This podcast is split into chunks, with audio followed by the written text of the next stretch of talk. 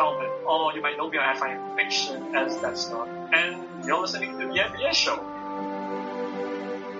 Hello and welcome to the MBS Show, episode number 58. I am your host, Norman Sanzo. Joining me today is Daniel Anthony.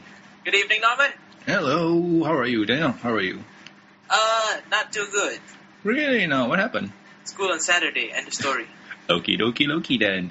And our guest for this week is Kelvin Deathscar. Hello, everyone. Hello, Kelvin. How are you? Uh, fine. So, anything, anything exciting happened to you today? Went out with a few friends, and that is the end of my story. Wow. Short and simple. I like it. Short and simple. Okay, yeah. So before we start the show, we need to ask you the four important questions. And question number one is, who is your favorite pony? Rainbow Dash. Any reason why? When I first became a brony, it was actually tied between Pinkie Pie, Fluttershy, and Rainbow Dash. But as Rainbow Dash just grew on me, the way her personality works, it's just appealing to me. Because okay. I, because I've always liked these kind of um, competitive yet soft-hearted characters. That's how most of, um, like if the show had these kind of characters, that's usually my favorite. Any example of any other characters like that? I, Like Child I had one, but it just slipped on my mind. I don't even remember right now. Hold on. Okay, no, it's not. Uh, I, I had one. It was from X-Men. Uh, Rogue? the very con... Hello? Yeah, is it Rogue? Um, no, it's Gambit. Oh, Gambit. The very um, confident, cocky kind. But at the same time, he's willing to sort of go out of his way to protect the X-Men. Like, he doesn't just leave them alone to die. He actually cares for them somewhat, especially Rogue. So but then which? again, that's because Gambit's a womanizer. Yeah, true indeed. But which X Men is this? Is it um, Evolution or uh, the '90s X Men? Um, I think both. I, I watched both, and Gambit was my favorite in both, just for his attitude. And in both in both series, his attitude was almost exactly the same. okay, true, So true. there's not much of a difference, I guess. So it's, is it safe to say that Rainbow Dash took Gambit's place in your heart when you started watching ponies? I'm not sure if I would say that. I, I guess it would occupy the same place in my heart as being the as being the um, competitive yet caring persona. All right, I brothers, you heard it. Bring out the crossovers. I think there is a reason why. Hold on. no, I'm just kidding. Yeah, But chances are with the po- with the pony fandom, there's almost confident there's going to be a Gambit pony. Hey, I was right. Oh boy. so anyway, moving on We to all the need a bit of Rainbow Dash in our life. true, true. So anyway, moving on to the next question. What is your favorite episode? Ah, that's like, that's not fair. That's like asking, don't, don't worry, don't worry. We allow multiple choice. that's like asking which of my ch- which child is my favorite. Um, As I said, we Uh, allow multiple choice. I'm gonna have to go with um, what was that Daring Do episode? Uh, Read and Whip? yeah, Read and Weep. I just love that episode. Was and, it? Um, yes, it was was. Daring Do, not Mare-Do-Well. Yeah, Daring Do. Yes, Oh, Daring sorry. Do or Mare-Do-Well. Heard Mare-Do-Well. No, Huh. M- Mare-Do-Well is the superhero Batman, and Daring Yeah. Is the Indiana Jones crossover thing. Yeah, I love the Indiana Jones one. That that, that episode. That and uh, Feeling Pinkie Keen. Feeling Pinkie Keen was just. It was just. I couldn't stop laughing at how pinky it was, and it Yeah. was just so. It was just so good. The whole episode, and plus you get to see a giant Hydra chase colorful equity. So you know, that's always a plus. Mm, okay. I heard a lot of people say that they don't really like the episode because of the whole moral or the lesson. It's like, dear Princess Celestia, we believe. That's about it. Yeah, um, I- yeah, I didn't really like the moral, but um, if I'm not wrong, Lauren Faust herself said that if she had the chance, she would rewrite that moral because she knows that it came out well. Yeah. Because, uh, yeah, I agree. Um, the first thing that came to my mind, and I, I am not going to tread on anything like touchy here, but the first thing Go that came to my mind was religion. It was just like, uh, you just have to believe. I was like, religion? Whoa. Pinkie sense is a religion. Yeah, I, I mean, where do I sign up? Yeah, But, I, I um, think it's more onto the fact where um, You just it's- have to trust sometimes. You have to trust some, that something is just like that. yeah, You it- don't need to question it. yeah. Questioning it will bring nothing for you. It's, it's true, it's true. Like how your friend picks a booster pack and always get that foil card. Always happens. Oh yeah, yeah. Always happens. Don't happens. ask why. He, uh, he even don't know how to answer it. Yeah, screw it. yeah. So anyway, Yeah. moving on to the third question. How did you become a brownie? It was actually really weird. Like, um, I was browsing Funny Junk. Uh, I've been watching Funny Junk for like I think since 2007 or 2006. Back when Funny Junk was like new, but I'm going into like old man. Go ahead. Uh, back when Funny Junk was like green and you kids. No, I'm just kidding. but um, uh, I remember I saw so many pony posts and I was like, oh my god, guys liking ponies like, oh no, like there's no way that they're genuinely liking. They're probably liking for like a satirical reason. They're making fun of it, like you know a lot of other cartoons. And I was like, there's no way that these guys are genuinely liking ponies. So um, I actually didn't check it out for very long. I remember I saw when the Derpy clip came out. Oh my god, that that Derpy clip just it was so cute. Like, I couldn't stop watching it. Which one? Which one? Um, you know when Derpy was talking. That, Oh, okay. that- like, during the episode, as soon as that day came out, I saw the episode shoot up to the front page, and I was the first post I saw. I was like, okay, I'll give like this clip a shot, so I just gave it a watch. I loved it, but I didn't want to admit it. You know, I was completely denial. I was like, no, this is not happening. I will not watch an episode of MLP because there's no way I'm gonna like it. Oh. And then um, I remember I went to YouTube and I saw an episode. I saw Turnabout Storm on my suggestion box, which um, for all of you that don't know, it's um, Phoenix Wright and My Little Pony crossover. And I love Phoenix Wright. It's one of my favorite games. So I I went to check it out and I was pleasantly surprised at how well the characters are and how interesting it was. So I said, okay, I'm gonna give it one episode, like the first episode a shot, and I'm probably not gonna like it. I watched it and I finished season one and most of season two in like a day and a half. Yeah, it Wow. always flies like Right. that. And I was like, oh crap, what have I gotten myself into? So, so you joined the fandom pretty late. I joined it when the most recent episode, like uh, I joined it on the Saturday that Dragon Quest was released, the 21st episode. Wow. Oh, So you joined the fandom pretty late then. I joined it in late, I think I joined it in 20th March 2012. Yeah. of last year, right? Yeah, yeah, yeah. Oh, pretty late because um, most of the guests we have either joined during the start of season two or mid, Yeah. you know, or late of season one. But Around the, um, around the July to September 2011 period, right? There was around there. Or the January 2012 period. Yeah, I joined really late, and I was like, wow, season two is gonna end. I, what happened? yeah. and funny enough, you you're kind of prominent on the Twitterverse. Uh, I tweet stupid stuff. I don't. I wouldn't say prominent because I kind of only have 239. I just try to talk to people that seem genuinely nice, and I just want to get to know them better. So I just send them some tweets their way, and just. And a lot of people on Twitter are so funny with their tweets. A lot of girlies. I just. they're always posting um, such funny stuff, and it just makes it just makes my day to see like a chain of people replying to each other, just replying with um, out of this world stupid and funny stuff. It's so cool. We'll, we'll talk more about that in the interview section. So moving on to my last question is, how do your family and friends think about your love for the show? Well, they sort of question it at first, but they just let it be. They don't insult me or um, make fun of me. They just let me do my thing, and I don't really um, rub in their face that I'm a brony. So. Okay, cool, cool. So you keep it balanced and just say, yeah, I watched the show. Now leave me alone. I'm watching the show. No, sort of like if they ask, yeah, I'll just say, uh, yeah, I watch MLP and I'll just leave it at that unless they ask further. If they don't ask, I kind of just don't say anything. Well, be prepared because we're gonna ask you now. oh crap, I got, I got ready for this. No one asked me before. Oh yes, yes. Mm, I'm still not ready. And we can ask you on Twitter and read your responses, but that will be a little boring. True. Yeah, I don't, yeah, I don't think I can uh, do the interview in 140 words. That- Oh yeah. I'd be pretty good if I could do that.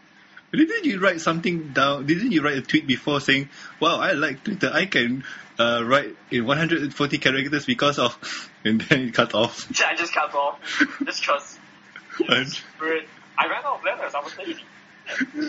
I like that joke. But anyway, um, moving on to the next topic is housekeeping.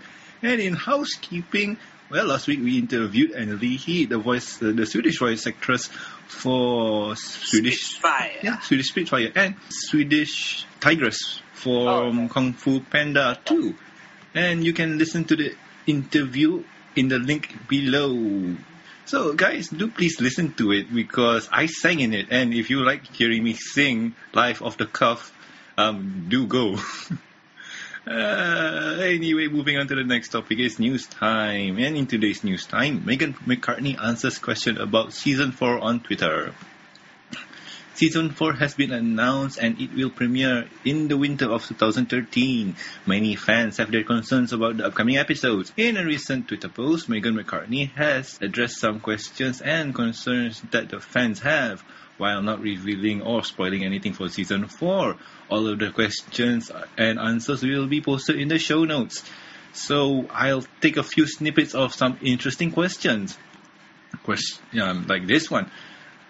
A lot of bronies are upset about Alicorn Twilight without giving anything away. Do you think season 4 will keep everyone happy? No comment. Her answer was yes. And another good one here is Will we ever see Rarity as the central character again? She stole every scene slash episode that she was in this season.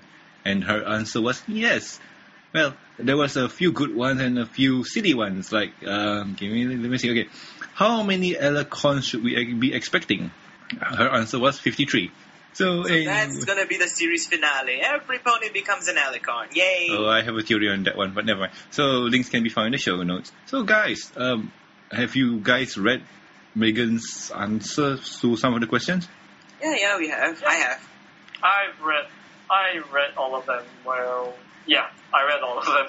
I had to be careful that they're not backdated to April 1st, otherwise I would be messed No, up. no, no. Uh, I I I double check everything and they're not back Yeah, to I, I know you did, but you know, for me, when I was reading off the Twitter feed, I had to look at, okay, this is not an April 1st statement where Andrea Libman is off the show and Emily Larson's voicing every pony. oh yeah, man, that, that's the best. Like, I even like the story plot about Rarity fighting a giant crab. Oh, I know that joke, but that's one old. That goes way back to E E3 2007, doesn't it? Or 2006. And the next news topic is Story of the Blank animation teaser. So, have anybody here heard about the Flash game Story of the Blanks? Uh, yep. And I played it, but that was quite long ago. True, true. It was the generation one of Brony fan projects back in the days. So anyway, they're making a animation for it, or they- they're making a short film or movie, or however, however you want to call it. A group going by the name of Longtail on YouTube released the trailer a few days ago, and links will be provided in the show notes. So Kelvin, you explained uh, off the air just now about uh, how the story of the blank thing worked. Mind explaining it again to us? Uh, Story of the Blanks is, is a 8-bit flash game that's available online. It's uh, more of like an interactive story than anything, and it's just simply Apple Bloom going to a village and finding that all the ponies in the village have blank flanks. And then, you know, there's story continues and all that. Uh, but I won't spoil anything. True, true. I've seen uh, gameplay of it and LPs of it, and it's pretty interesting. I'll explain it in this sentence. It's like Silent Hill. Very scary and very unknown. I played I wouldn't say very scary. It's, it's, it's I, I don't know. To me, it's not that scary. Yeah, if if I, I think you need to be immersed into the world, get into character. Uh, but to me, it's kind of scary and ugh. and when you get caught. ugh. Yep. So do check it out, and let's hope this animation is awesome because I I can feel that this is going to be scary if they do it right. Well, nice. It will be it will be interesting to see how horror pony is gonna come out. I mean, they're horror fanfics, but horror animation that sounds interesting. True, true. I mean, we we had a few like we had set fix where you got Snowdrop, you got crossover fix that's double rainbow. Now you got um, horror with a story of the blank. So it, it covers all the gambit. Yeah, it does. Yay, let's move on to the next topic. And in the next topic is guest time. Our guest for this week is Kelvin Deathscar. Having fun yet, Kelvin? Yeah, it's uh, having quite a bit of fun. Sorry for the derpness because Nah, it's okay. yeah, I am derpy. I'm kind of having a sore throat. My brain is not in the right place. But hey, I'll, I'll do anything for the show. Almost anything. Yay! So So anyway, um, Kelvin, mind introducing yourself to the people who might not know who you are and what you do? Well, um, my name's Calvin. Uh, so yeah, um, you might know me on FIMFic as Deathscar, or you might know me on Twitter as at um, Normandy Jaden. Uh, and what I do is I write coding fanfiction. Oh, that's interesting. Um, not only that, you're also a Twitter brony, right? Uh, yes. A very prominent one at that too. I wouldn't say prominent. Oh. I just I just tweet um, my rather confused and stupid thoughts. Oh, that may be true, but if you know the big people, your name keeps popping up, and that's cool. Uh, I just kind of thought because I'm kind of good. Just because they're really awesome people. So funny, so easy going. They're just, they're just really cool people. Yeah, I, I agree. I agree. Most of the people that I and you follow are awesome, like Osaka Yeah. Jack, Black Griffin, Ellie Monty. Yeah, most, yeah, and most uh, if I were to list down all the people I follow on Twitter, this show will just be a Twitter podcast. true that, true that. So anyway, you say you write fanfics, right? So how did you get into writing? Um, I've actually been writing like a few originals like since 2009. I just kind of just had this tree idea in my head, so I decided to try to turn it into a story. Um, and during my holidays, I wrote um, one chapter a day continuously for like a month. But in the end, it, the, the quality was utter crap, and the storyline didn't make half sense. But that was how I got into writing. So when I joined the Pony fandom, I realized that there was a website dedicated solely to um, fanfiction for My Little Pony. And one thing I don't like about fanfiction.net is that fanfiction.net is so wide with so many games, animes, cartoons that you can't really find good criticisms of people reading your story, if, especially if you're writing for a source that's not that popular. So I decided to give it a shot and I started writing out some stories off the top of my head. And I got criticism. I improved as a writer and I'm really thankful for that. Awesome, awesome. Because I, I I'm looking through here and you written like uh, let me see one, two, three. There's a lot. There's a lot. I, I, I, if I think. uh, there's, there's a lot. If I if I were to count them, I'll be looking like a jerk for not knowing Nah. the knowing um knowing it off the top of my head. Hmm. It's okay. I wrote a total of 15 stories. Fifteen Okay. stories. Yep. And, and one of your latest one is about Black Griffin. Oh yeah, memoirs of a Griffin. uh, it was just so fun write that actually. It was really, really very fun to write, to write that. you, you know what you should do? Write about a shipping fic between Griffin and Ellie Monty. I think Griffin will kick my ass. no, I think he'd like it. I, I think he will like it. I might, but that all depends on whether he allow me, whether he allow me to um, Do uh, it. do that. Because I wouldn't want to do it, and you know, writing shipping is a little punchy, especially when you're dealing with real life people. Oh, uh, is uh, have you seen uh, some of their tweets? They- They're really, so funny. yeah. Oh, you you can just run with that. But anyway, so when when writing, um, how do you what what inspires you to write? hard to say. Um, inspiration for me comes from a lot of different sources. Last time it used to go, it used to come from uh, draw friends. Like I'll just scroll past draw friends. There'll be this one picture, and suddenly like pieces of the story will just fit in my mind. Then I take that picture, I ask the artist for permission to use it, and if I got permission, then I'll start planning, writing the story, stretching it further, and yeah, that's how. That's where my inspiration comes from. It, it can also come from um, songs or other stories. Uh, it, it works the same way. Okay, cool. So, uh, for example, also from other bronies like Black Griffin. Oh yeah, because he showed me, I was on his stream and he told me like he had this Griffin OC, but um, he actually made a pony one, and he he was deciding on the cutie mark whether to put it as a Griffin or a musical note, and he was debating. So he said that I told him that if he puts it as a Griffin, um, I can just uh, write a fanfic about um, the reasoning behind it, and uh, and it just came to me because the idea just came to me, pieces, plot points, all of it just started to fit. and even though he changed his, he chose the cutie mark to be the musical note, I still wrote it for him because it's such a free and expanding idea that I really wanted to run with it.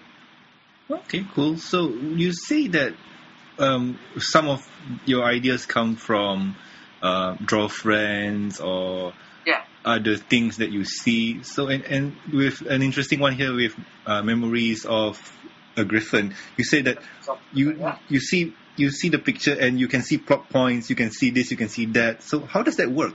Like I, I, I wish I knew because um, it hasn't been happening for me recently. That's why my writing has uh, kind of slowed down. But when it happens, I have no way to control it. It was it would just be that one picture that has this setting, and suddenly my mind would just go, "Hey, here's an idea. Oh, here's how this idea would turn out. Oh, here's another plot point, another plot point, another plot point, or another plot point. Okay, go go right." And I do. It just comes and goes. I have no control over it, so I just hope that more of it comes soon. True, true. I, I've been meaning to read some of your stuff, man. Like, Aw. there, there, there's this one, the warmth in our hearts. It's, I think, Yeah. uh, Heartwarming Eve story. Oh yeah, I, I wrote that for Eve for Christmas, and I um, put up I put it up for Christmas. It's a very innocent thing. No no action, no um, no action, no shipping, nothing. Just six friends, slice of life, flat. Um, that's what it is, and that's what I want to keep it as. Very true to the theme of MLPS. I could, as the best that I could do.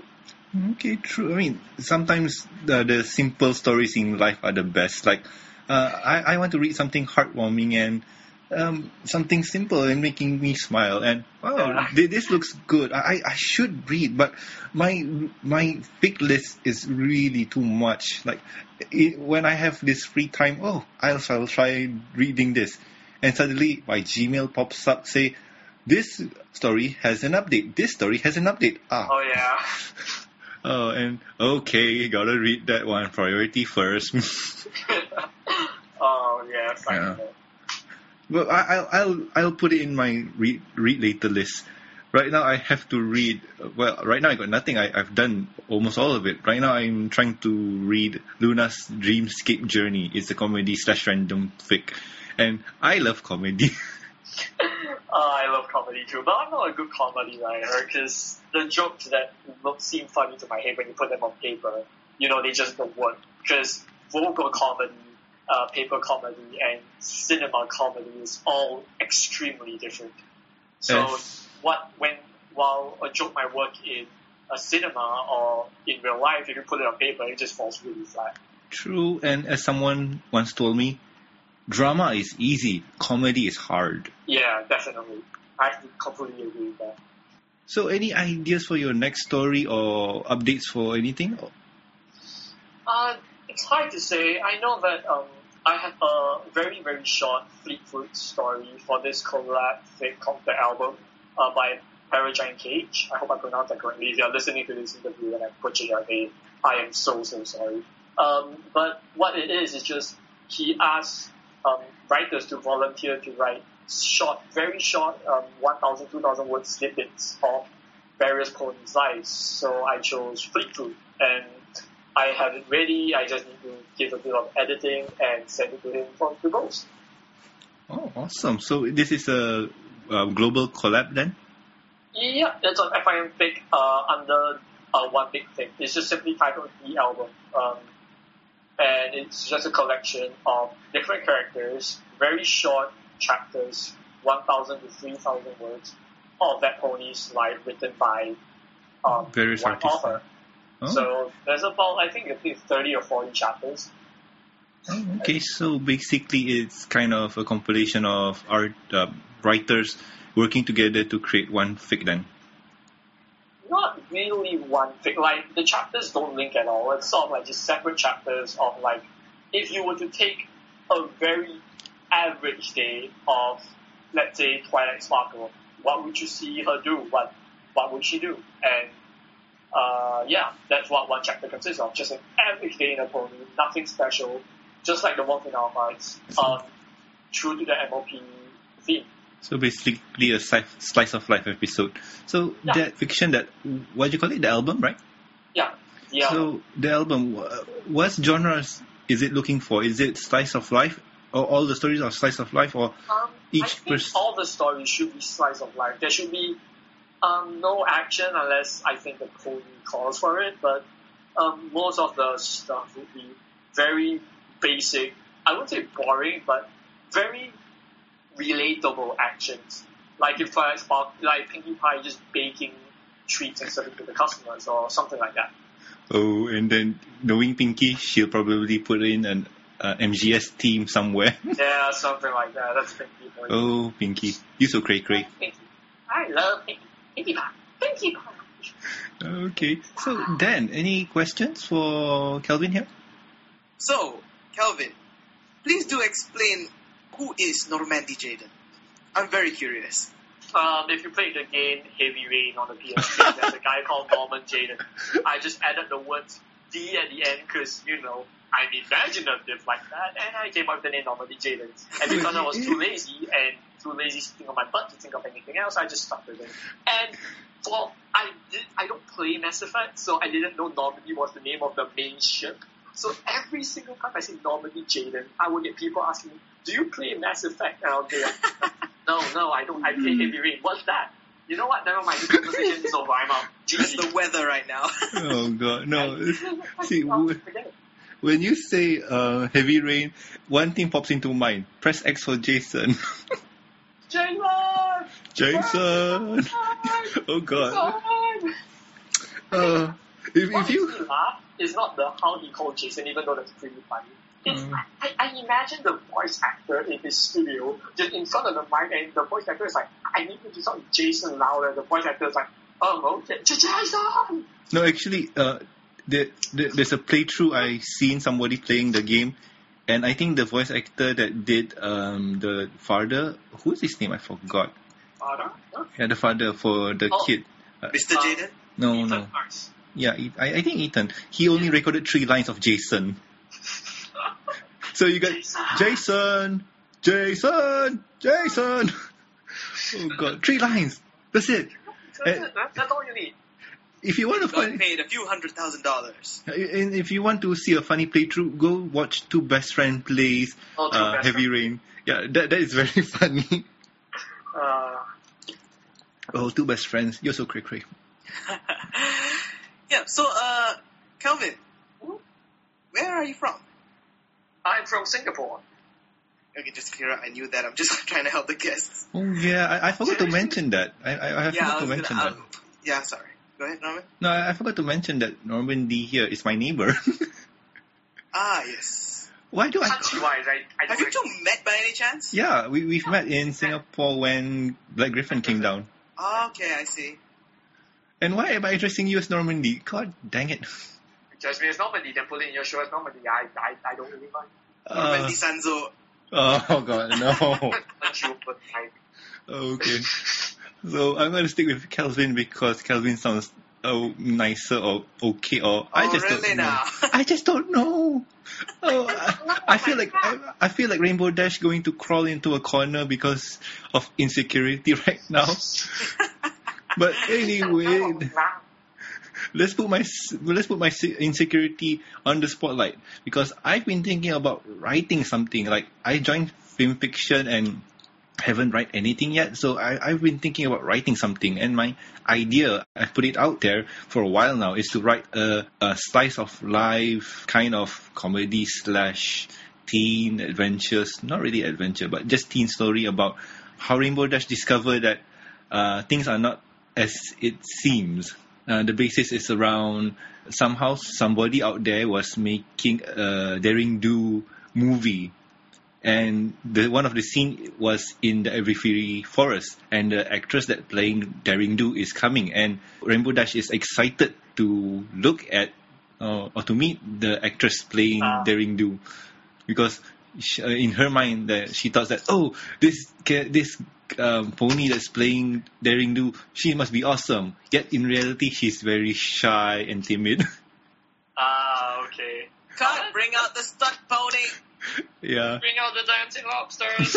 um, but yeah, that's that's a pretty good idea. Um, if you want to roll with it, then just roll with it. Um, if you're scared that you won't write a good story, just don't worry. Don't worry about it, because um, that's that's uh, that's something I think all artists have to deal with. But seriously, that, that that idea is pretty good. If if you have like a set few chapters in mind, or it's just one chapter, I I think you should go with it. any tips like how uh, any beginner's mistake to avoid? Like, uh, yeah, any, Uh, any learn learn about um, attribution of speech. Just you, that's one of the most important things to get down. It's um, it's like for example, if I say the speech, I like to party, the pink pony said, and the I like to party is in the quotation marks.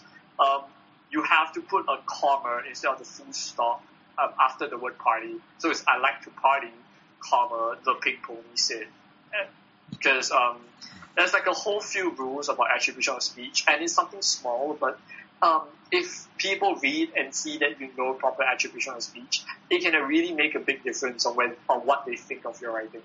Just don't piss off the grammar Nazis. yeah, screw the grammar Nazis. No, internet's no one, no one can be per. Um, grammar Nazis are good if you're reading the story, but if they're gonna pick apart every grammar mistake, I mean, That's yeah, what they do. Yeah, I mean, okay, fine, I make some mistakes, but and for some grammar Nazis that don't pursue it, fine, they just tell me my mistake. That's great. Thank you for telling me my mistake. Thank you for pointing it out. But for people, but for those grammar Nazis who harbor on the mistake and think that just because of one or two grammar mistakes, the writer is bad or something, yeah, um, I, I don't, I don't like those people. True, true. There, there is is Nitpicking, not necessarily. yeah. I think this. You can um, run it by like you know anyone. You can run it by me if you want before you put it up. Then it can help you weed out all the stuff. True. I think what Calvin is trying to say here, um, or trying to point out is there's this one Mandopony video where he was talking about how internet people think. Remember that one? Where how to uh, accept criticism or how to avoid trolls and stuff. And one of those comments like say, "Oh yeah, y- your your song is." Uh, I thought your song was awful, but this one was pretty good. Uh, that kind of thing.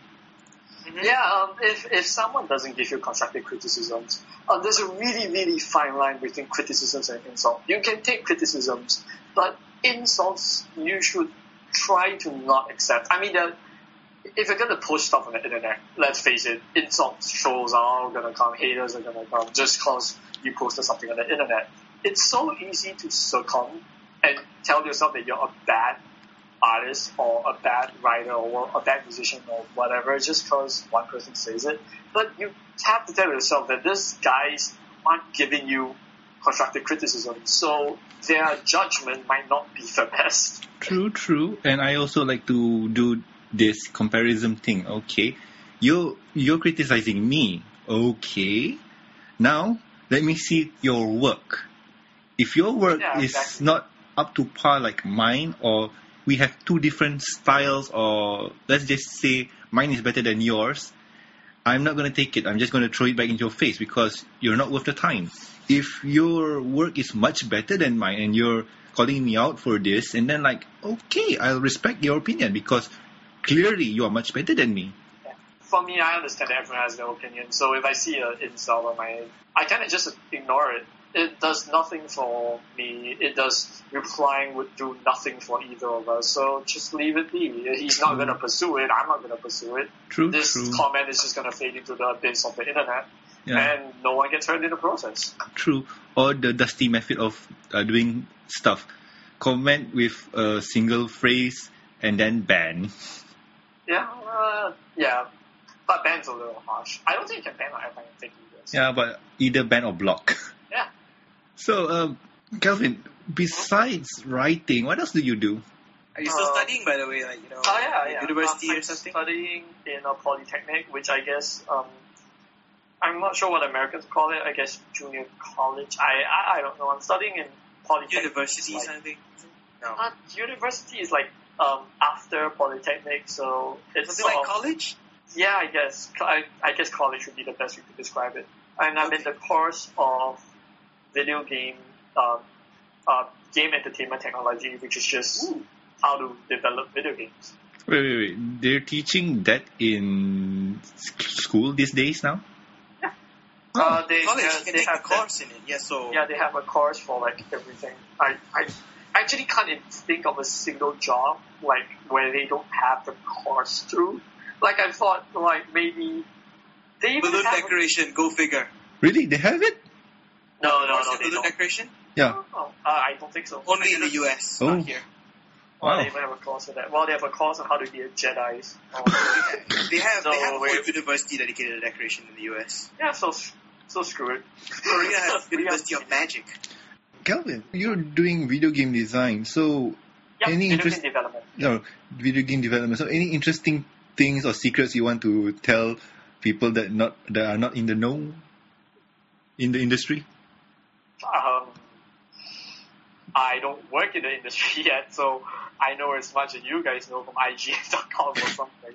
Uh, I, I, I, I just study like the art of making a video game, but as for video games itself, I just catch up with the news like every other person. I don't get secret information. I don't get um, secret confirmation. I have a few teachers that work in the video game industry or used to work in the video game industry, and they're really, really cool. But like, but since they don't work there anymore, they also don't have any, you know, inside information. So I mean, I hope they're not the type that you know come out and brag about it. Oh no, no, no, they were really humble about it. Because the one that I know that was in my high school just kept bragging that she, you know, I work for a video game. I developed this engine, this engine, this engine. Nobody cares, man. Just teach us how to use the keyboard. Uh, nah, my the the teachers I know they're all really humble. They they don't mention like they mention it once when when we meet them, so that they know that so that we know that they have experience and they're not just you know basic um, teachers. So they mention it once. They say that you know I've worked on this game. I was a programmer on this game. I was a designer on this game. So you know I'm more than qualified to teach you this subject. Just you know to confirm that what they're saying is not made up PowerPoint slides on Google or something. So yeah, but other than that, they don't really mention it unless you ask them. But they have a lot of really cool stories about video game development in the real industry and how really tough it is. And you gotta brace yourself for it. Uh, again, I can none, I- none that I can think of at the moment, but uh, it'll come. Anything you got? No, that? Yep, yep. There's one. So you recently joined the fandom in May, March. Um, uh, March of last year. Yeah, Yeah. March of two- 2012, and you have been really prominent in the Twitterverse as a Twitter brony. How how did you start out? Like any tips for uh, newcomers to the Twitterverse to handle themselves? I don't know what to say. As in, for me, I just follow people that I thought were interesting, were nice, and I just started to reply a few of their tweets. I got into a conversation with them. You know, if you want to start a conversation with them, don't act like um, some fan in there, like a big girl. Just treat them like a normal person. That's one of the most important tips. Um, they're just another guy. Talk to them like you would to any other guy or girl, and they're really nice. They're they're really welcoming, and I think that's one of the great things about talking to bronies. They are really warm. Most of them are really warm. Oh, okay, cool. And the, the the other thing is that uh, I noticed that you talk to a lot of uh, voice actors and actresses, and some of them respond to you. Like uh, a good example is Lee Tokar. Lee, uh, Lee, if I'm not wrong, Lee responds to most, if not all, of his replies. So, uh, but Lee's a, I, uh, Lee's a really cool guy. He's, um, he's such a ambitious guy, and he's really, really, really amazing to just converse with. he's so funny. I know. I get the feeling, and I I feel that um, he is awesome in that uh, he's kind of oh you you have that awesome friend, and he's that guy. Yeah. He is an awesome dude. It's like running through his blood kind of deal. awesome is part of my DNA. Exactly. So um, here, here's the thing. Um, if I'm not mistaken, you're part of Fanbuild, right? No, not officially. I mean, there's a fanbuild Skype call, like, where fans of fanbuild can go on, talk to other people who are interested in fanbuild. I am part of that, but as for officially involved in fanbuild, no, I'm not. Um, I'm just interested in the idea of fanbuild, and if I can get a writing, I wouldn't say job, but a writing role in any of the animations, I'd be more than happy to, or even pitch my own um, pitch my own animation idea or something. I'm just interested in the idea. Uh, I'm not officially involved in fandom in any way. Ah, okay, because You're a fan of fandom. Yeah, I'm fan of, I'm, I'm a fan, fan of fandom. wow, so meta, so meta. Because So fandom within fandom and a fan of that fandom. no, no. See, fan, fanbuild is something different because fanbuild is I need to get to know fanbuild. I don't really know what it's about. um, basically, from what I understand, it's a compilation of. Uh, sorry, uh, it's a group of people where they work together to create um, a short film or a project or whatever it is. Yeah, it's sort of like imagine this website where you can go to and you can either pitch an animation idea or you can join other people who are looking for animators, writers, voice actors, etc. Is it restricted to MLP? No, No, no, no, no. Oh, it's okay. not at all related to MLP in any way. Um, it's sort of like an online animation studio where you can gather and start a project with a bunch of other people. And you can post your episodes online and then, um, you know, uh, if it's popular enough, then um, you can put it, then it gives you a reason to put it on a, on your resume if you're trying to get a job in the animation industry. At least that's what I'm, that, that's what uh, I'm sure FanView does. Yeah. and if Uh, I understand right, sorry, uh, if I understand right, uh, if your uh, project is really good and does not infringe on any um, copyright The laws, Original idea. Yeah. yeah, uh, they'll try to put it up on Hook you up, network yeah. TV, Okay. Yeah. Um, that's Lee Tokar's plan. Yeah. Uh, and you'll Oh, get paid. me in. You you you even get paid. Uh, yeah. Yeah, I'm graduating next year. I need a I need a job, so Uh, maybe, maybe maybe I don't know. FanView hasn't officially launched yet. It started a soft launch, but the hard launch is still on its way. I mean, if you can earn money right now from doing fan projects, and uh, you I know, if wish. If I Yeah. pay my if I pay attention in class and stop, you know, sleeping at two in the morning, I might be able to do something. Oh, on this show, probably not. so anyway, um, uh, I'm I'm done with my set of questions. What about you, Dan? yeah, um, Calvin, do you happen to have an OC? Uh, yes. His name is um, Spark Plug. Spark Plug. And, uh, Spark plug. So- yeah, sounds like a uh, car junkie. yeah, he's sort of he's he, he's an inventor, sort of. Uh, You got a picture? Uh, yeah, if you go to my FIM Fiction account, uh, Deathscar, you, uh, my profile pic is um, Spark Plug. Uh, let, yeah, that's how it goes. Yeah, I, I I see him now. He is a very, is it orange or brown? Uh, brown. I just like random color until I found one that wasn't absolutely repulsive. Like how Osaka Jam made his um, OC, I kind of did it the same way. I random until I found a color that wasn't absolutely repulsive. Um, then I just changed like a bit of the main color until I found something I liked. Change the, the style and all that until hey, OC. yeah, and the two pliers or spanas. oh yeah, those are the um, two monkey, two wrenches as as his two knot in an exclamation. Signifies his inventive personality Oh, and his inventive talent. wow, that's so cool. Uh, for me, I I just created something really simple. Oh, I wanted to have this character, an Earth pony, really bland, and I'll just import the hair from my previous fandom. Okay, insert it there, and hmm, colors. Um, I, I want to look normal, no, nothing so fancy with any colors. Just brown, brown and brown. Yay, Oh, you're the polar opposite of me. I went all out. I had to have like the greatest damn OC alive. Uh, no, see, that's the mistake. Uh, that's mistake number one. There's no, there's no such thing as the greatest MOC alive unless you're Lauren Faust. in my universe. No. So yeah, she's the princess of my universe in that sense. Oh, if you say so. Lauren Faust has the best OC, man. Seriously. Oh yeah, I mean in the world, yeah. Her OC is the best. That's not OC, that's freaking canon. Yeah, technically OC. Uh, Hasbro did not acknowledge her existence, so it's an OC. So that was Kelvin Deathscar.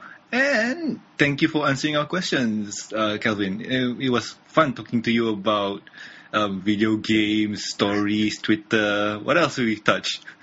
Life. life. What's the meaning of life? I don't know. Bacon. Bacon is the 42. meaning of life. 42. 42 is the meaning. Let's ask Google. oh, that's not. So anyway, thank you once again, uh, No Kelvin, for answering our questions. I, I hope you're not too annoying. no, no. No. If not, you're not annoying at all. It was Um, really fun. Okay, so let's try something uh, something new. Um, I asked on Facebook about what should we talk about as topic time, and I got a few answers. And here's something interesting that I think that might interest you guys. A user called. Give me a second. Let me copy pasta because I am very bad at pronouncing names. Could somebody help me with this name? This in Skype. Kuzairi, I think. It's Malay name. Oh. Oh wait, I wait, I know that person, right?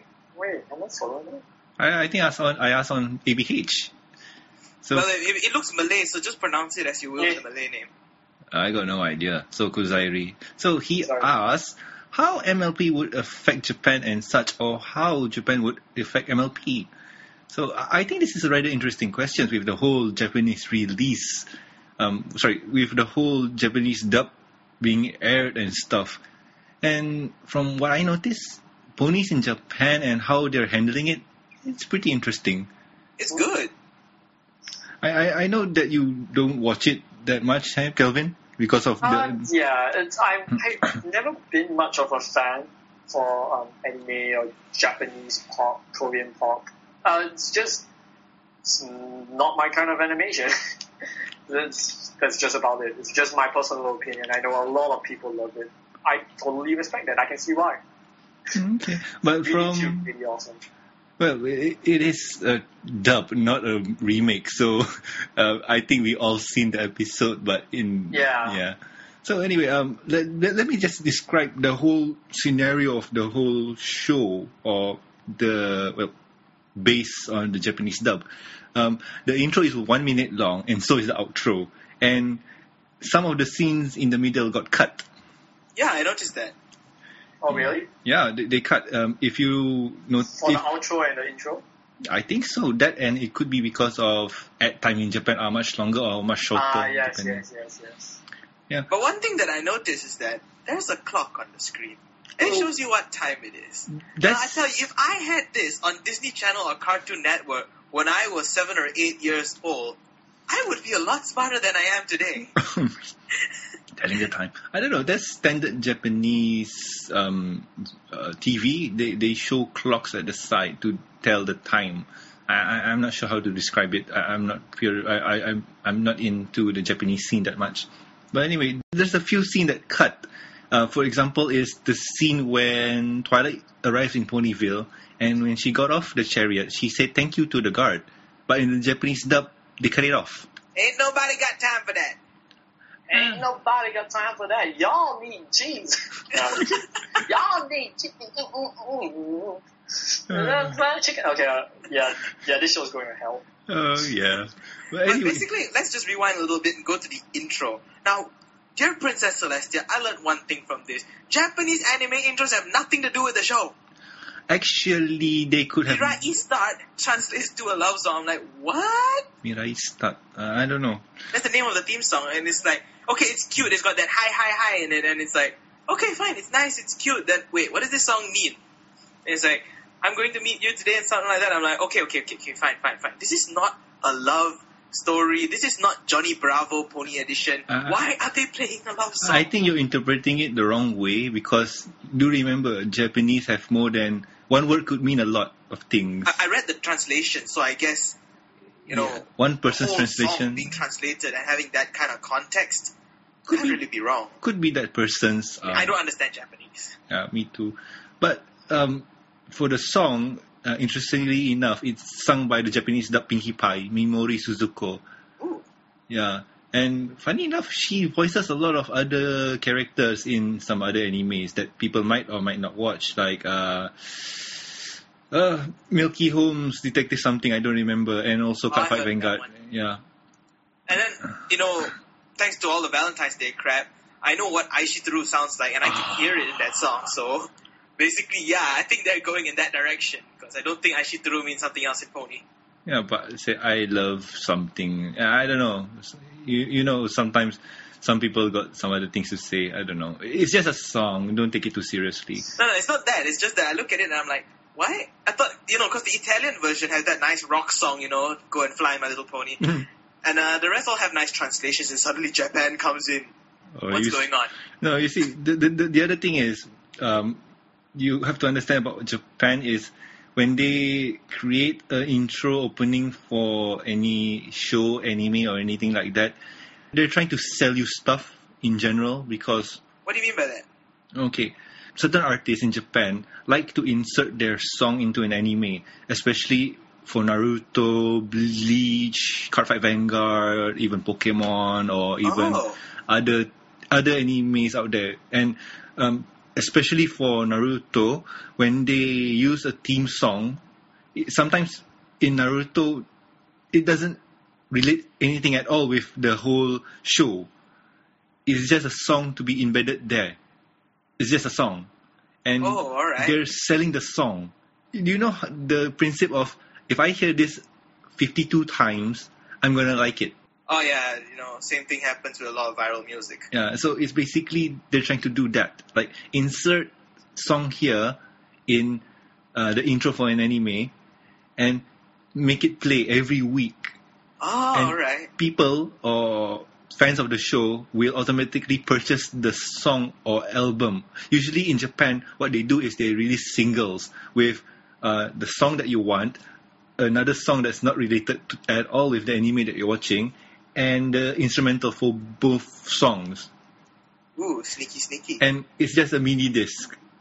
It's not even a full-fledged disc. Mini disc, they still use that stuff? Uh, if if you think about it, just for four songs, Okay. yeah. So that's how Japan usually does their well sell their products. And with toys in Japan, like um, how do I want to explain this? Yeah, for ponies in Japan, um, what they try to do is insert the song in the beginning. Uh, that's Mimori's album or single, her first single. She inserted there, and in the end, there's this kind of Aki. Um, sorry. Um, The Eh. credit song is different, right? yeah, it's AK-42's clone something. I don't know HK. AK-42 as a clone? Dang. Oh, I, I, I got no idea. It, it's a it's a manufactured Japanese pop band thing, like what the Koreans are doing now. The Japanese are copying. So, but basically, what they do is they insert an end song there and hope that somebody. Uh, it's just just it's just copy what I said from the beginning and put it in the back. I see what you mean. Yeah. Uh, it's the same thing. Um, that's how Japan um, sells their swags. And Alright. also, the other thing is the company that's dubbing the show is Bushiroad, Yep. and Bushiroad here is another interesting uh, group. Yeah, they dropped in their little blurb right after the start. That's standard because they're trying to tell the audience that this show is sponsored by. Uh, if a company name is I mean, you don't see Hasbro and DHX doing that. Why in Japan? Is it common to find this in anime? it's common because um, it says who sponsored the show. If a show gets mentioned, or no, if a company gets mentioned, uh, or top billing, as they say, they spend a lot of money. And in this case, Bushiroad spent a lot of cash to bring in Pony and dub it. Okay. I think it's paying off. It's gonna pay off anyway. I don't know. I, I've heard some Japanese pony fans that watched the dub series talk about it, and they say, "Why did this scene got cut? Why did that scene got cut?" I've seen some of my friends who watch the show in Jap- Japanese. They're like, the voices. This I don't know how they arrive at this conclusion, but they say the voices of the ponies in Japanese kind of suit the ponies better than the English scenes. I don't know. why. I kind of not agree. Now some of them don't watch the English that much, but they say it looks almost like organic in a sense that the pony's voice matches the, the Japanese voice. I mean, we are so so accustomed to the English. No, I mean, I, I kind of, I, I, I see what your friend's trying to say, I, and I agree to a point, because Pinkie Pie sounds really good, but Andrea Libman did better. Fluttershy's voice is really shy, and it's up to par. Twilight Sparkle is really awesome also. Rainbow Dash is awesome. Rarity for me, they dropped the ball, because Rarity is, like, she has that um frou frou-ness. I would say frou frou. Um, help me here, guys, because her tone in her voice. What would you call it? Formal, Formal. Stuck up. Yeah, all, all those kind of things that you would think of um her. or, I am not whining. yeah, that that kind of tone. And the Japanese, they didn't do that. Yeah. Me, I Rarity's think they voice want it to be a light-hearted show, you know, not too many serious ponies in it. I would like to hear, you know, a bit more Princess Celestia. I don't think I've heard her voice just yet. I haven't watched the second part of Yeah, the first do, do, episode. do watch the second part. And Celestia's voice in Japanese also works. And uh, I think Osaka Jack would appreciate this because Applejack didn't use any Kansai accent for her speech. So that's awesome. Uh, what do you mean Kansai accent? accent? in most animes or Japanese shows, uh, to represent somebody from the south, or in their case, um, hillbilly, something like that, they go for Kansai accent. It's like somebody saying, um, how do I, I, I- I don't know how to speak Japanese, but this going so, um, something, something, yeah. Uh, I- Oh, okay. But I could hear they were trying to aim for very Japanese-ish. Not, not to say Japanese, trying to aim for Southern, but was speaking Japanese like, yeah, like, huh, wait, what? uh, but I'm that's, not used to that. But that's technically formal. That's that's technically um better than what they're trying to uh, trying to do. Because in some I'm not very sure what they are trying to do, to be honest. yeah, I, I mean it's Because as far as I'm concerned, you can't take South people seriously. uh, well I, I don't know how to respond to that. but moving on, there's there's a few scenes in part two. Do you guys remember the scene where Pinkie Pie found the elements of harmony? I haven't watched part two. Oh come on, you don't you haven't watched part two at all? Not the Japanese one. Yeah, you remember the scene where she found the uh, elements of harmony? Uh, the, in the English one, yeah, of course. Yeah, The book, right? yeah, and Found it, I found it. and it then was underneath. they cut that part out. Oh, oh. I, I kind of understand why they cut it out because Why so? the joke didn't work. Okay. Because how would a Japanese say that it was under E while Yeah. yeah so True, true, very true. Yeah so Totally agree. some jokes they have to cut it out and this this is going to be really interesting when they come You're to Asian. You read. You should know all this. uh, I I don't know Japanese. no, I'm Japanese man. saying that could be a joke. You know, it's a book. It's a library. You're Asian. You spend your whole day reading. So, but anyway, I, I, this is going to be an interesting thing. When they come to the last roundup, are they going to cut Derpy out? Or they're just going to leave it in? I think I they s- might just leave it in because Derpy, did, Derpy didn't really tell a joke. Yeah, but I, it- nah, I think they cut it out because without the fan following, as in, not Derpy can exist by herself, but Derpy by herself, um, in the Japanese way, I'm not sure if they know what's wrong with Derpy because if they're just taking the original episodes and just you know dubbing over them, I think they might just leave Derpy in. But if they know about the controversy that Derpy is causing, um, they might just take it out because you know the voices are very touchy and all that. Yeah. You don't Ah, yes. something wrong. but they could just leave it in and use the remastered version from iTunes. No, yeah, but they could. They could. No, but they need their own.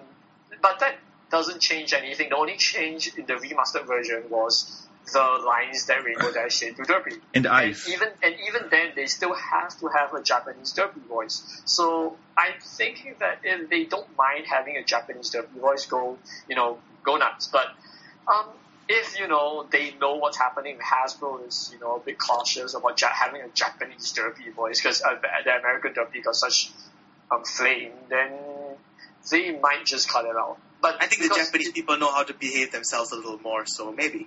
Uh, I, I think I- for this, com- I I think for the whole situation right now is a they could just leave it be as what we've seen in the, the original stream or the original debut of Derpy, or they could just use the iTunes version where Derpy eyes was corrected and her eyes, um, sorry, her eyes were corrected and her voice changed. But since this is a dub, um, I think they're going to pay close attention to her voice and the eyes are just going to be normal. yeah, true. Um, I. I think even you know that little derpy, uh, for the lack of a better word, uh, slow character in. It's quite common in anime shows, isn't it? That one little Well, more of ditzy, clumsy airheaded person. Yeah, Yeah. ditzy, airheaded, clumsy fella. I think it's more common there, so it's probably more socially accepted. It might just happen in Japan because they know how to behave themselves. I I don't know. It, now it's all speculation, but honestly, thinking like they could just use the um, remastered version and just go with their voice. But it's a long way to go. They're just in what episode coming to episode three soon. So we'll we'll see, we'll see, and I'll take a look and compare um, the original footage to what they have because I want to see what they cut out. because interestingly enough, the Japanese dub cut out the Pinkie Pie joke. That that was funny. It wasn't the E. It wasn't the E. Is that the A? No, Uh, and, and the thing is, I was watching it and I'm like, why? Do, okay, something Japanese, Japanese elemental harmony. Or like, don't you have Japanese for element and harmony? you see, sometimes they don't want to use their own words because of names. Like Because it's a key item, like Yeah. um, it's a it's a key item, so they don't wanna. Um, I mean, I understand for a name like Pinkie Pie or Twilight Sparkle, maybe because No, you tend to romanize see- it. But elements of harmony is such is, is such a you know, and I think even in the Spanish dub, it goes to their No, own uh, language. You, you see, there's there's a few things about uh, other people. It's a- How do I put this? Like what Calvin was saying, uh, it's a key item, it's a key thing, or help me out here, Calvin. It's a key item, which is Um, it's, it's, it's, a, it's a very important item in the universe. So using using the the literal words of elements of harmony gives it that sense of importance that you know if you just translate it straight to Japanese, you know you um, they want to make it sound more important, and I think they kind of also want to um, uh, how I put this uh, make sure that um, the people the the people watching can how I put this like identify with the item. they can identify as soon as it says elements of harmony. Like those two words are one of the key items in um, MLP that's referenced a lot. So if they so by using the English words, it makes it instantly relatable. And when and when that word comes out, I think that they they will easily be yeah that's a key item because you know it's not in typical Japanese fashion. Really now? Yeah, Because as far as I know, it's like when English is substituted in another language, it's sometimes because you're cursing at someone. Like, you know, Russell just made a joke about how Hindi movies tend to go, "Tanimi kali mata kali sekalian," idiot. You know, English tends to be that word that they use- they they, they just call, they just look for a word to insult other people, and they can't find a word in their own language, so they use a common curse word that's always found in English. But then here's the thing: uh, you're you're you're turning from uh, Indian to English. Now I it's mean, even English. here, we, we No, I mean, I don't know about you guys, but we curse each other in Cantonese all day long. No, but so- see, the thing is, we, the conversation here is now is English to Japanese. So, you're, what you're trying to say here, or what you're trying to argue here, is kind of invalid. Why the Japanese don't use their own words? No, I'm not trying to argue it. I'm just wondering why. I'm still, I'm still trying to understand the whole concept of bringing in and not translating. It's like if you don't translate it, suddenly it's English. It's like I don't understand why it has to be done that way because it's not like Japanese all have watched the English one before and they know. oh, I I kind of agree with what Calvin here said because, like, when when somebody when a character says element of harmony, um, the the viewers or the Japanese audience will click. Oh, that's an important item because they say it in English. They didn't translate it, so I mean, they didn't be. do it in the English version, so it's still an important item. You know, in, in the whole deal of uh, My Little Pony, it's not like they are the then they suddenly come up with a Latin word for it. No, it's not see, like they did no, that in the English one. No, no, you, you're getting it all confused because what you're trying to say here is Why does the Japanese show need more emphasis in particular in that sense? no because some. Uh, yeah, if you if you, um, in animes that uh, we won't know why, but that's kind of how it goes. Like if um if you see Dragon Ball Z when they shout Spirit Bomb, they don't shout Japanese words for Spirit Bomb. They literally go Spirit Bomb. At least that's why. I, at least that's- Also, it happens in almost all animes. it's when Almost, something like almost. a superpower, like you're shouting out the move and it has the English click, like it wouldn't sound as good in Japanese. So that's the Oh, English okay. click. Yeah, It's sort of like yeah. it's sort of like hyper superpower laser beam that is like uh there's this this really cool English name like um Planet Destroyer or Planet Cracker or something. You translate that to Japanese, game, imagine how weird? Or maybe there's something clashing with it, but when you just go up, Planet Cracker, it has the impact that um, is missing if you translate it to Japanese. True, true. And th- there's a few things also that you want to make it sound cool because let's just say a fighting game. Let's put example the King of Fighters. Um, one of the character called Terry Bogard. One of his power is Power Geyser, and they don't translate it to Japanese. Like they just say Power Geyser, and that's about it. Because if you translate to into Japanese, it will sound all weird. But then we'll think about it and we'll try and yeah, it, it's somehow the cool factor. How how cool does it sound? And there is also a catch twenty two when you um, take it take something Japanese and turn it into English because when you say Kamehameha, I think the literal translation is uh, turtle beam, Um, turtle beam or something like that. Uh, it's it's something really really really long or something. Wait, huh? Yeah, it's like Uh, it's um the what's it called the um total devastation wave. yeah, so it's like like. So can you imagine like a guy just go total devastation wave? That doesn't sound cool. well, It sounds like sounds like some sort of kung fu technique you see in a B-rated kung fu movie. well, Maybe I don't share your enthusiasm because I mean the only thing that I got out of it was more like after watching halfway, okay, from that one line I can start to uh, recall what the heck they're talking about. yeah, yeah. See, see, that's what they want.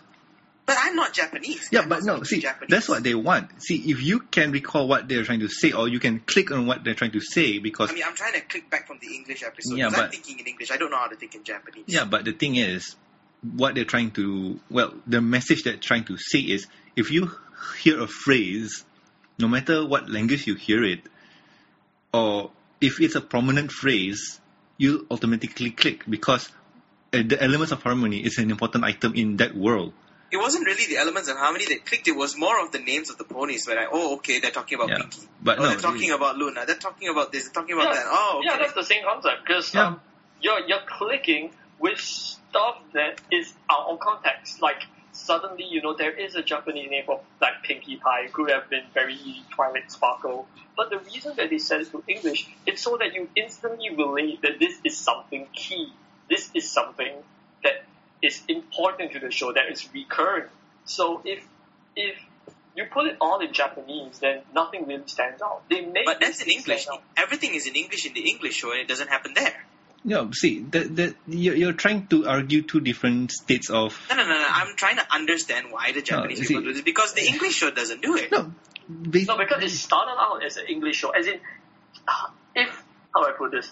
If okay, if a Japanese anime were to be translated to English, the words Kamehameha will still remain as Kamehameha in English because Okay. it's the original version of the Japanese already solidified the word Kamehameha true as Alright. the key phrase. um, as the key phrase, the character was shout out when um, when he I, when he cast the spell, which allows the American audience to identify or even because it's already ch- it was originally changed from the Japanese version to the English. Yeah. But if you for the English version, now this is the opposite. Imagine that MLP is to um, Amer- is to Japan what Dragon Ball Z is to America. It's the same thing. They're switching the words for elements of harmonies in relating to Kamehameha. They have no reason to change it into a full Japanese words because it's something signature, it's something relatable, it's something that you can identify with.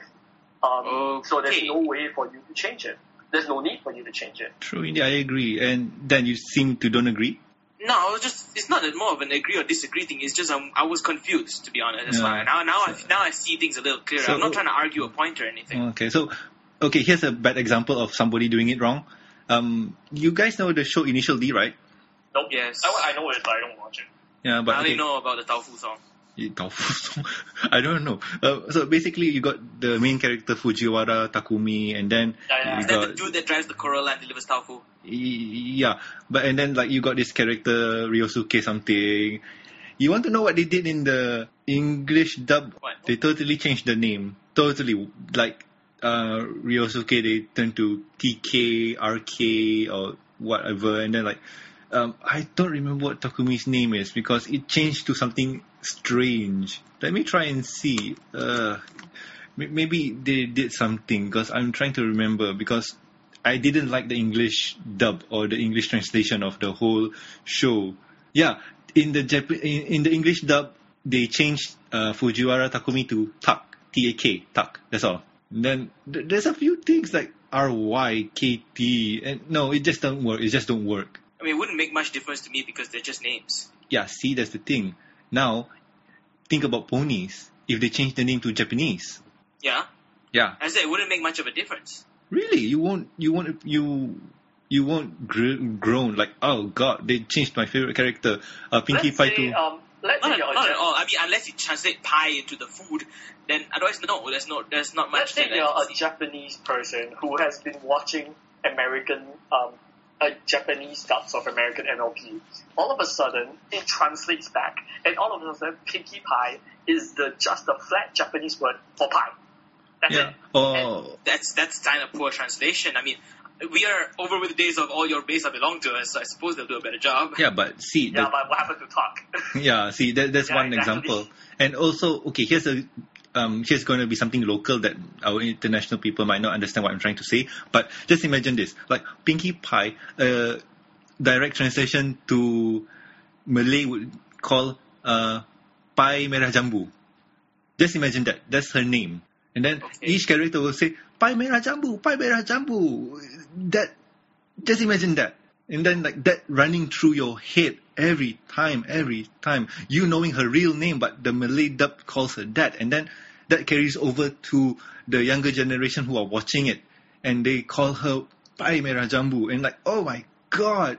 Or even worse, or Awan Pelangi. That's Rainbow Dash. No, uh, Dash, Dash is Awan Pe- uh, Pelangi Pecut. That's the Okay. direct translation. Just imagine that bouncing in your head all the time. Oh my god, that's going to be so bad. And But it works for Chinese because when we talked See- to Draco a few episodes ago, it's like it worked. But you have to the translation. The names are translated very well, and True. some of them are actually literal translations Yeah, because ponies don't take on names like like Littlest Pet Shop. They don't have names like Zoe No. Trent or anything no, that but is see, impossible the, to translate. the, the thing is, um, it's based on culture also. You were saying that Italian uses some kind of uh, phrase that they have. See, each culture or each um, country or each language have their own way of doing stuff. Um, the Japanese, they tend to use English, they tend to borrow English words. And the Chinese, sometimes Oh. they don't have an English word or they don't, see, they do actually. yeah, I know, but most of the Chinese citizens don't understand a word, a word of English. So to use a word of English in a show that is meant for kids, it's some kind disruptive. So they have to change the phrase, and Chinese always tend to do their own thing. I see. Okay, now that makes it clearer. Yeah, it is, is, is, is. But I think Calvin and I have been trying to say this from the start, and uh, No, I kind of understood you all, but it's just like the only re- the only thing is that I was just trying to say I just didn't understand why and why that you know across other cultures because you're saying it made it sound important and I'm like why does the Japan why are the Japanese people like for lack of a better word dumb enough not to know what's important? Yeah, it's that click. It's that click. Like when you say iPhone, iPad, or Apple, you automatically think um, that Apple brand product. And you say Windows 7, you automatically think sucks. So Windows it, 8 sucks. Windows 8 Windows 8. sucks. Windows 7 is good. Yeah, sorry. Uh, did I say 7 or 8? Yeah, you said seven. Oh, sorry, my bad. Uh, Windows 8. Yeah, when you say Windows because 8, it only okay. sucks if you don't know how to use it.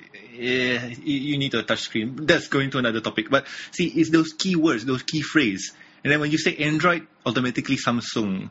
Uh, so for some No. people, maybe uh, majority Samsung. But some people say Sony, some people say HTC. Android is Google, damn it. Ugh, you and I know, but most of the rest of the world, it's Samsung. That's how that's how the world thinks. But see those key phrases, and when you say element to harmony, ultimately elements of harmony. That's a key phrase. There's a book that Twilight has that will not be referred until season two, episode one. No, um, Right. they referred it into in one of the episodes. didn't? Oh. I, I thought they didn't refer it until season two because um, they Yeah, only, well, I don't. I I haven't watched like I haven't watched season one episodes for like so long. same here, so man. long. It's been, I, I have to go rewatch it. I I just have to. Although although there are some episodes that I know I'm gonna skip. Like I cannot watch the mysterious Mare-Do-Well again. I, I I wanted to like spread back. That's not how Rainbow will act. That's not how Rainbow will act. Rainbow hmm? is not that. oh, there. Okay, that there goes another computer. It's- oh god, out the I'm window. finish watching that episode. Screw, screw that. But I, I, I kind of, I'm okay with the episode because of the song. Wait, mysterious Mare-Do-Well. Sorry, not the song, but not not the song, but the background music. Because if you listen, it reminded you so much of Batman, the animated series. But um, I I really didn't like the episode because you know what? I, I, okay, this is my personal speculation, and I know that I'm probably wrong.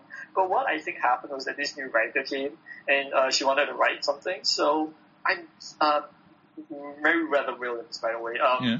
I, I, I did enjoy some of her episodes. Uh, Well just wasn't one of my favorites. Although I know that some people actually like that episode, and I'm fine with that. That's their opinion. True, so what true. I think happened was that they just gave her overviews of each character. So they they they actually just told her, you know, Rainbow is this competitive, slightly arrogant yet compassionate person. So she tried to show that, but I think she accidentally might have showed too much of the arrogant persona. Because if you describe Rainbow Dash, you describe her as competitive and a bit arrogant. True, but And I, I, and I think that's what happened. But, you know, that's just a theory. Probably wrong though. I, I don't disagree because um, I remember um, you know this one YouTube guy called Data Brony. I thought, did you really? Ah, yeah, sorry, Digi Yeah, Yeah. he did a really good analysis of the few episodes that um, well, Frank yeah, Meriwether did like the mysterious Married Mare-Do-Well is one of them, Uh-huh. and he said that Rainbow Dash is one of the only character that had a noticeable character development cycle because in season one she was confident yet she was scared of um, failing and had stage fright in Sonic Rainboom. And moving on to season two, she was overconfident. She was Ah. too overconfident. And if you notice how the cycle went, like she saved that kid's life. Was it saving the kid's life at first? Oh, yeah, yeah, yeah. Uh, stopping the carriage, yeah. Yeah, and then like, um, it, you see, uh, it slowly increases her ego. It slowly like uh, put her ego way up high, over nine thousand kind of deal, where she's like, I'm so awesome that nothing can, uh, nothing can hurt me. Um, her friends could have teach her a lesson uh, in a nicer way, but with Rainbow Dash, you need to up the ante, some kind, I- kind of deal. I didn't really like the episode because it was a lot of build up for a very dis- for a very predictable Ending. and disappointing uh, payoff. It Yeah. was sort of, it was sort of, it's a tried and true written formula. Um, and I don't have a problem with that. MLP writers do um, very predictable stories, but they do it well. They do it, um, and they do it with a unique twist. This felt like you could take the premise of the episode and fit it with like almost every other cartoon that even has a slightly arrogant character, and it would just it would turn out the same. It would there wouldn't be much of a change, which is like as as, as a personal um, bug to me. So True, that's true. why I didn't really like that episode, and I felt that it overplayed Rainbow's character a bit too much. I understand that you want to show that she's arrogant, but I don't think that Rainbow would be the type to take her arrogance into actually being angry that um how do I put this? She wouldn't take her arrogance that far. She wouldn't take her arrogance to almost demand for so much attention. Yeah. She is she is attention craving, but I think that was just overplayed, just like a, a bit too much in my opinion. Yeah, I, can agree. I, I, for what you're trying to say and what the try, the show's trying to do, yeah, I can I can understand both sides. And here's an interesting fact. Moving on to season three, another Rainbow Dash episode is the Wonderbolt Academy. And in this episode, if you notice, Meriwether Williams write it. And in this episode, Rainbow Dash is true and loyal, and she shows that um, I want to be great, but I don't want to o- out overshine other people. Like Yeah. yeah, give them their time also. And the character, her partner, who was it? Um, who was that other Pegasi with- that was with her? Uh like this? Uh, yeah, Lightning Dust. Lightning Yeah. Dust? Like, uh, yeah. Yeah, um, lightning, lightning dust. Is it lightning dust? Because I'm a bit derpy. with Lightning names. Yeah, dust, yeah, definitely yeah. lightning dust. Yeah, okay. With and with lightning dust, they they say a few like eh, what people's been saying like lightning dust is to Rainbow Dash in season one. Ah. Yeah, and like Rainbow Dash is um, matured in her attitude. She knows how to control herself. She knows. Yeah, I I I like the Wonderbolt Academy episode. So I thought it was a very good episode to show the contrast between how much Rainbow character has grown and how Rainbow is uh, like she has learned from the lessons that she's written to the princess. And how I think it was just a big play over Rainbow's previous personality versus Rainbow's current personality that she does in fact learn and nurture and evolve, grow better with the friendship lessons she's learned with the Mane Six. That's true indeed. It's it, it's a very good juxtaposition of um, old Rainbow Dash versus um, how Rainbow Dash is really like, or what people would call the new Rainbow Dash. Yeah, and see, that's, that's the thing I like about ponies because um, they tend to keep with continuity. That that is Yeah, what I enjoy. definitely. Though, And- um, I truth be told, I, I I'm not gonna insult Fluttershy fans here, but Fluttershy seems to have the least development in my opinion. Yeah, true. I Her, I, her I personality, she got braver, but that's one aspect that Fluttershy improved on, and I'm not sure what else she.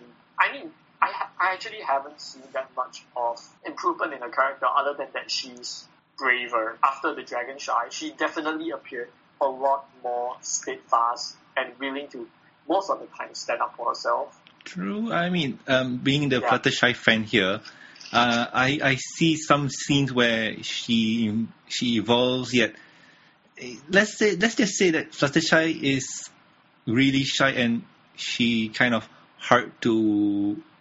Uh, she's she's a slow bloomer in that sense of development. There- There's Ah. a few scenes where you can see that she really stands out, like um, putting your no putting your hoof yeah, putting your hoof down. down. That's one, and Yeah. where she's um, confident and um, where sorry when she where, where she's confident and assertive, but a few episodes later on, Dragon Quest, she is scared out of her mind. Well, yeah, she, but that's a sort of a phobia that she can't really get over unless her friends are in danger. That much I think that relates to her characterization and personality of Yeah. having a phobia of big and scary things. yeah, true. So that's nothing that. And also, can it's generic nature to get over your fears when you really need to. It's like that hidden reserve strength in your body that can come out suddenly when you need True. to save someone. yeah, but the thing is, like, um, Fluttershy stare down a dragon, so yeah. And moving but on to the did out of um, in season one in the yeah. I mean, if you love someone enough, then you know. If you, I mean, honestly, if I, I don't know, you see somebody you like, you know, falling off a bridge or something, you suddenly become, you suddenly become Batman, you know. Yeah, and moving on, uh, Hurricane Fluttershy, still back to shy again and overcome her fear. Yeah, Yeah, yeah, I but mean, it's, it's like you know, it's also peer pressure in the episode. It's like I don't know how it putting it. It's like pull your weight, but also I kind of got the the kind the, the effect that it's time to succumb to peer pressure. Everybody's pushing in the same direction. Don't you dare turn around. yeah, it's true. I, I guess so. But overall, with the whole episode and Fluttershy's evolution, character evolution, I have to agree with Calvin. There's not much that's noticeable. Uh, even if it's noticeable, it's really deep where you need to analyze it. Yeah, I mean it's a kids show. They don't need to develop characters. Not like you know Walking Dead or something. No, I do not agree. Uh, if you talk about season one MLP, where nobody really gives a dang, yeah, this, no, everybody really gives a dang about it. I Like, mean, I'm saying it, it's not necessary. It still works out, and the characters we like them because of what they are. We don't really want to see them change. I mean, in a sense, we can't avoid it, but we don't want to see them Oh, change. I want to them for who they are. I want to see them Unless change. you I don't want, like them and you want them to change into something you like. So no, I, I want see. Here's where we don't agree because I want to see my favorite character evolve. I want to see her change. I, I want to see her evolve Grow. beyond. Yeah, grow. I want to see her be less shy and timid, but still keep keep her cuteness, like her shy nature, still intact. Like maybe be. I mean, they already showed us what the effect of it when you know it it kind of goes overboard. Like in the case of when Iron Will talked her out of her shyness, and you know they say it's, it's something that once you do that, it takes away the personality that makes you like her. I mean, if you don't like that she's shy, then maybe that's a different story. No, but that that is turning it to a 180 because like okay, you we don't like Fluttershy because she's shy. Okay, we'll put her we put the meter to 180 and make her less shy and more assertive. Like that is doing it wrong. And in that episode, they're just trying to tell you that there's a right way and a wrong way to do it. And what Fluttershy did was the wrong way. Okay, let me show you how the right way is near the end. Um, one of my favorites was um, uh, at the end of pulling your hoof down. she shows that she has learned to be assertive without being uh, uh, A big meanie. a big meanie, a big meanie who does not respect. Uh, but um, if you, what I didn't like was how it never goes back to that. She shows that she, you know, she learned to be assertive, but that never comes back. She, the next time we see her, she's still meek. She still doesn't know how to be assertive. So I think the character development, the continuity was lost there, which one I think was a really missed opportunity. For which part now? We, we, Um, what, because um, what episode was it again you were saying? Um, I'm talking about putting her hoof down. You know, at the end, she's talking about Uh-huh. Angel. She gives a stare. She's like, okay, I, I know how to be assertive without being a big mean. But when we next see her, um, I, feel- uh, I'm not sure, think Dragon it- Quest or something. It's about time. It's about time when uh, yeah, she it's helped. about time. And all of a sudden, she's not as, she's not putting her assertiveness down anymore. It's No. like she lost the continuity of putting her hoof down, Uh, which I think really breaks it. And I thought season, I thought season three will bring it back or something, but um, at the same time, season three itself, I think they overplayed Fluttershy's weakness way too much. You're, you're talking about the scene where she was helping Pinkie Pie carrying all those boxes, right? I'm talking about most of season three. I didn't. No, no, see sorry. Um, the, you're talking about the scene where it's about time where Pinkie Pie was asking Fluttershy to help her carry boxes, right? While she was carrying balloons or floating around balloons.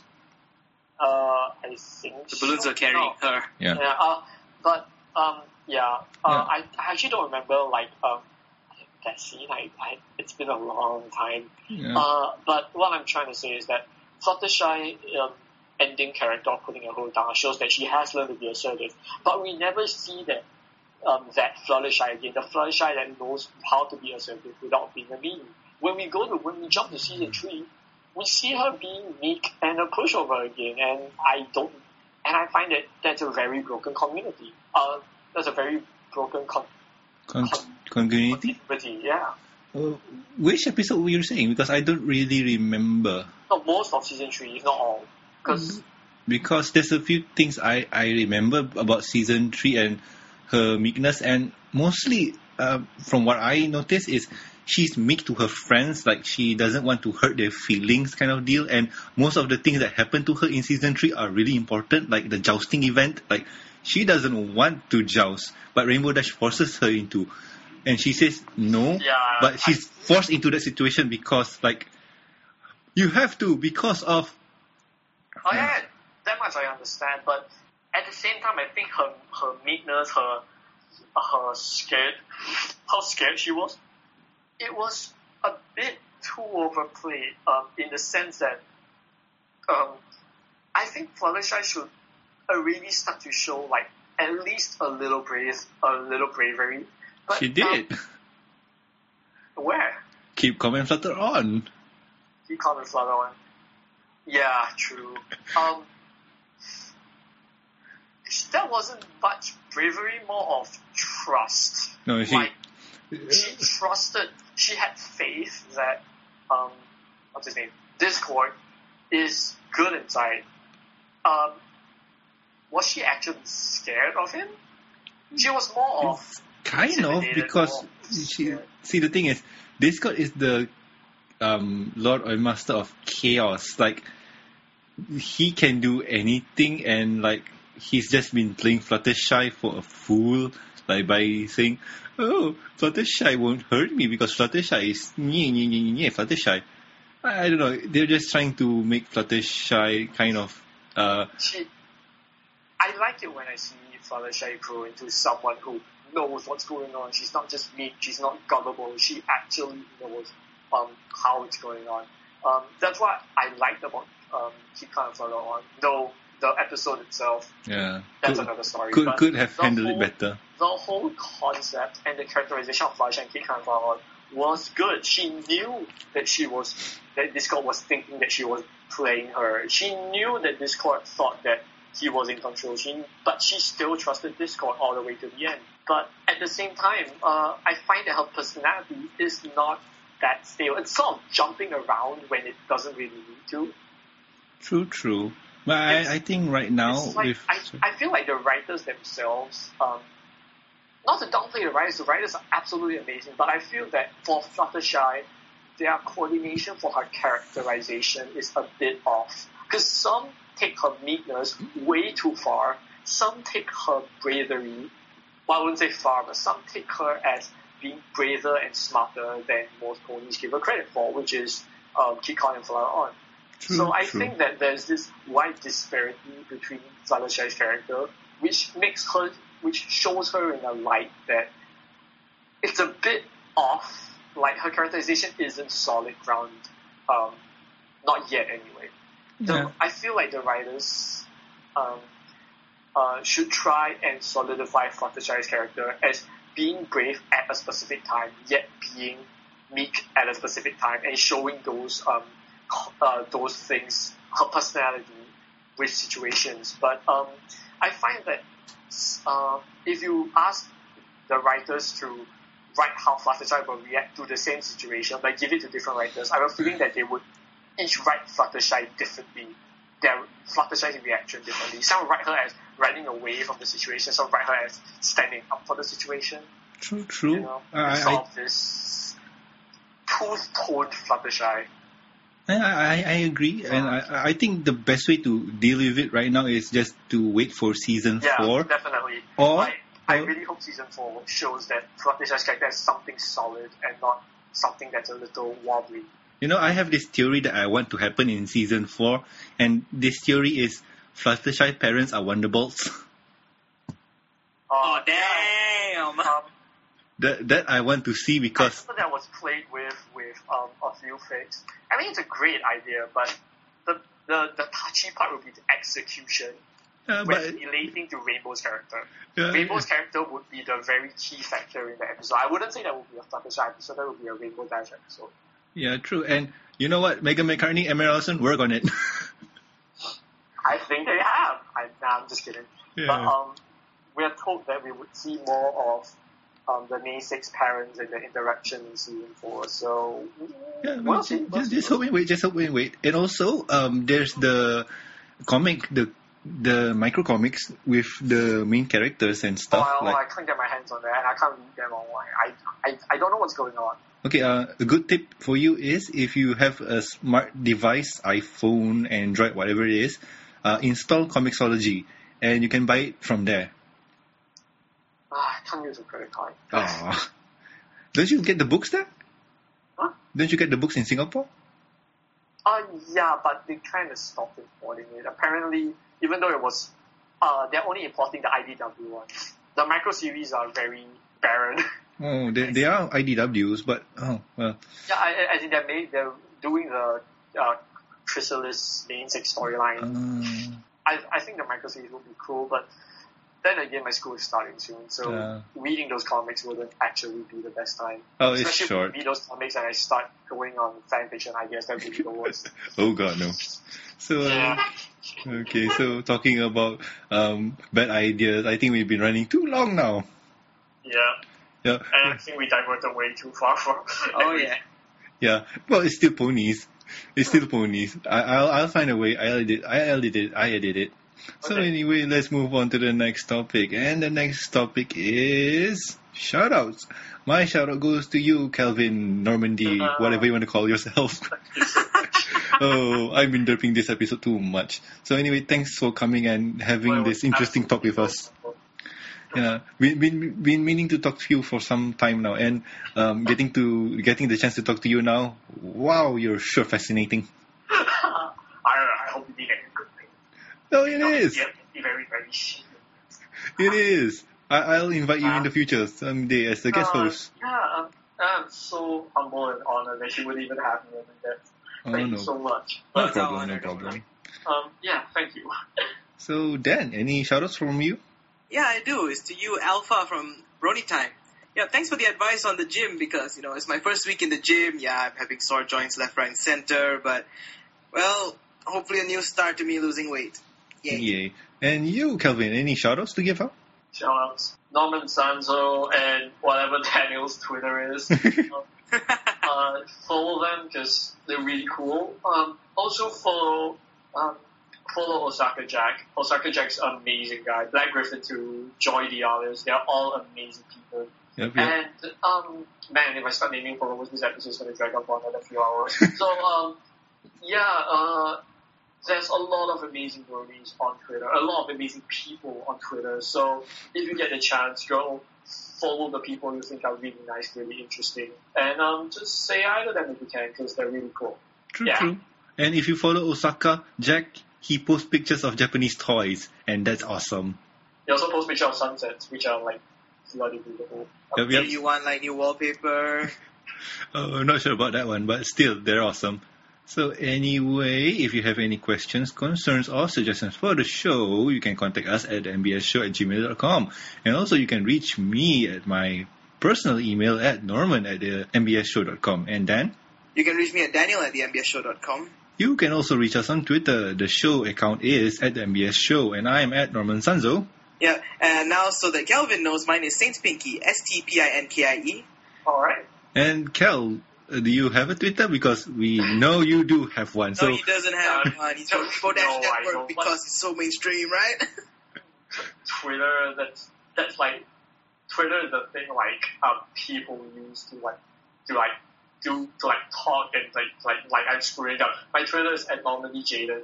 Uh, if I spell it out, it will take forever. So um, you can also it. find me. I'm called um, I you can find me. I'm called Calvin and Dashi uh, as my Twitter name. So yeah, uh, follow me if you want to. I tweet a lot of stupid stuff. And yeah, just talk to me. I promise I won't bite that much. you can find the correct spelling in the show notes. Don't Yeah, worry. we'll, Oh, we'll- we'll okay. put it in show notes. And also, please subscribe and rate us on iTunes, and also like our Facebook page, please. And well, that's about it. So I've been Norman Sanzo, I've been Daniel Anthony. and Calvin. I've been non, I've been Calvin Sia, even I'm calling myself Norman. Crap. I'm Calvin Sia, and I'm also known as Deathscar. So, yeah, thanks for listening all this way. You get a air bro for listening all this way if you have. yeah, true. I, I'll edit this out. I edit out the boring parts. Well, anyway, we'll see you next week. Bye bye. Hi. I gave you my heart and then you turned around. The secrets that we share, the moments that you care. I gave you my heart and then you turned around. We went streaking in the park, skinny dipping after dark.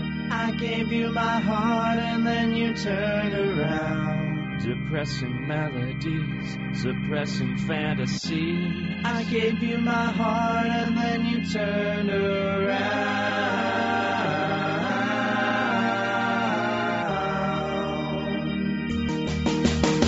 I always wanted my own brother, and then he showed up at our door. I didn't question where he came from. I wasn't lonely anymore. Soon we did everything together. He taught me how to fly a kite. I watched him grow into a stallion. I watched him sleep in bed at night. It's not creepy. But then he signed that record label. A cute quintet, a boyish sound. But now that everybody loves him, I'm just a face out in the crowd. Studies to have the world in my control. I vaporize the competition. Nobody understands me. It's not evil. I gave you my heart and then you turned around. Romantic your dreams, they never came to be. I gave you my heart and then you turned around. Twilight, please make us submit. We're a bunch of floating heads. Just take it from me, I know you'll come around. Though the law forbids it, this is kismet. Say I do and seal our souls together. Voulez-vous, our love will last forever. Since we're not related, it'll be okay. So different now from what it seemed. Now life has killed the dream I dreamed. I, I think what Norman is I think what Kelvin's trying to say is Stop laughing at me. You're confusing guest. Okay. Uh,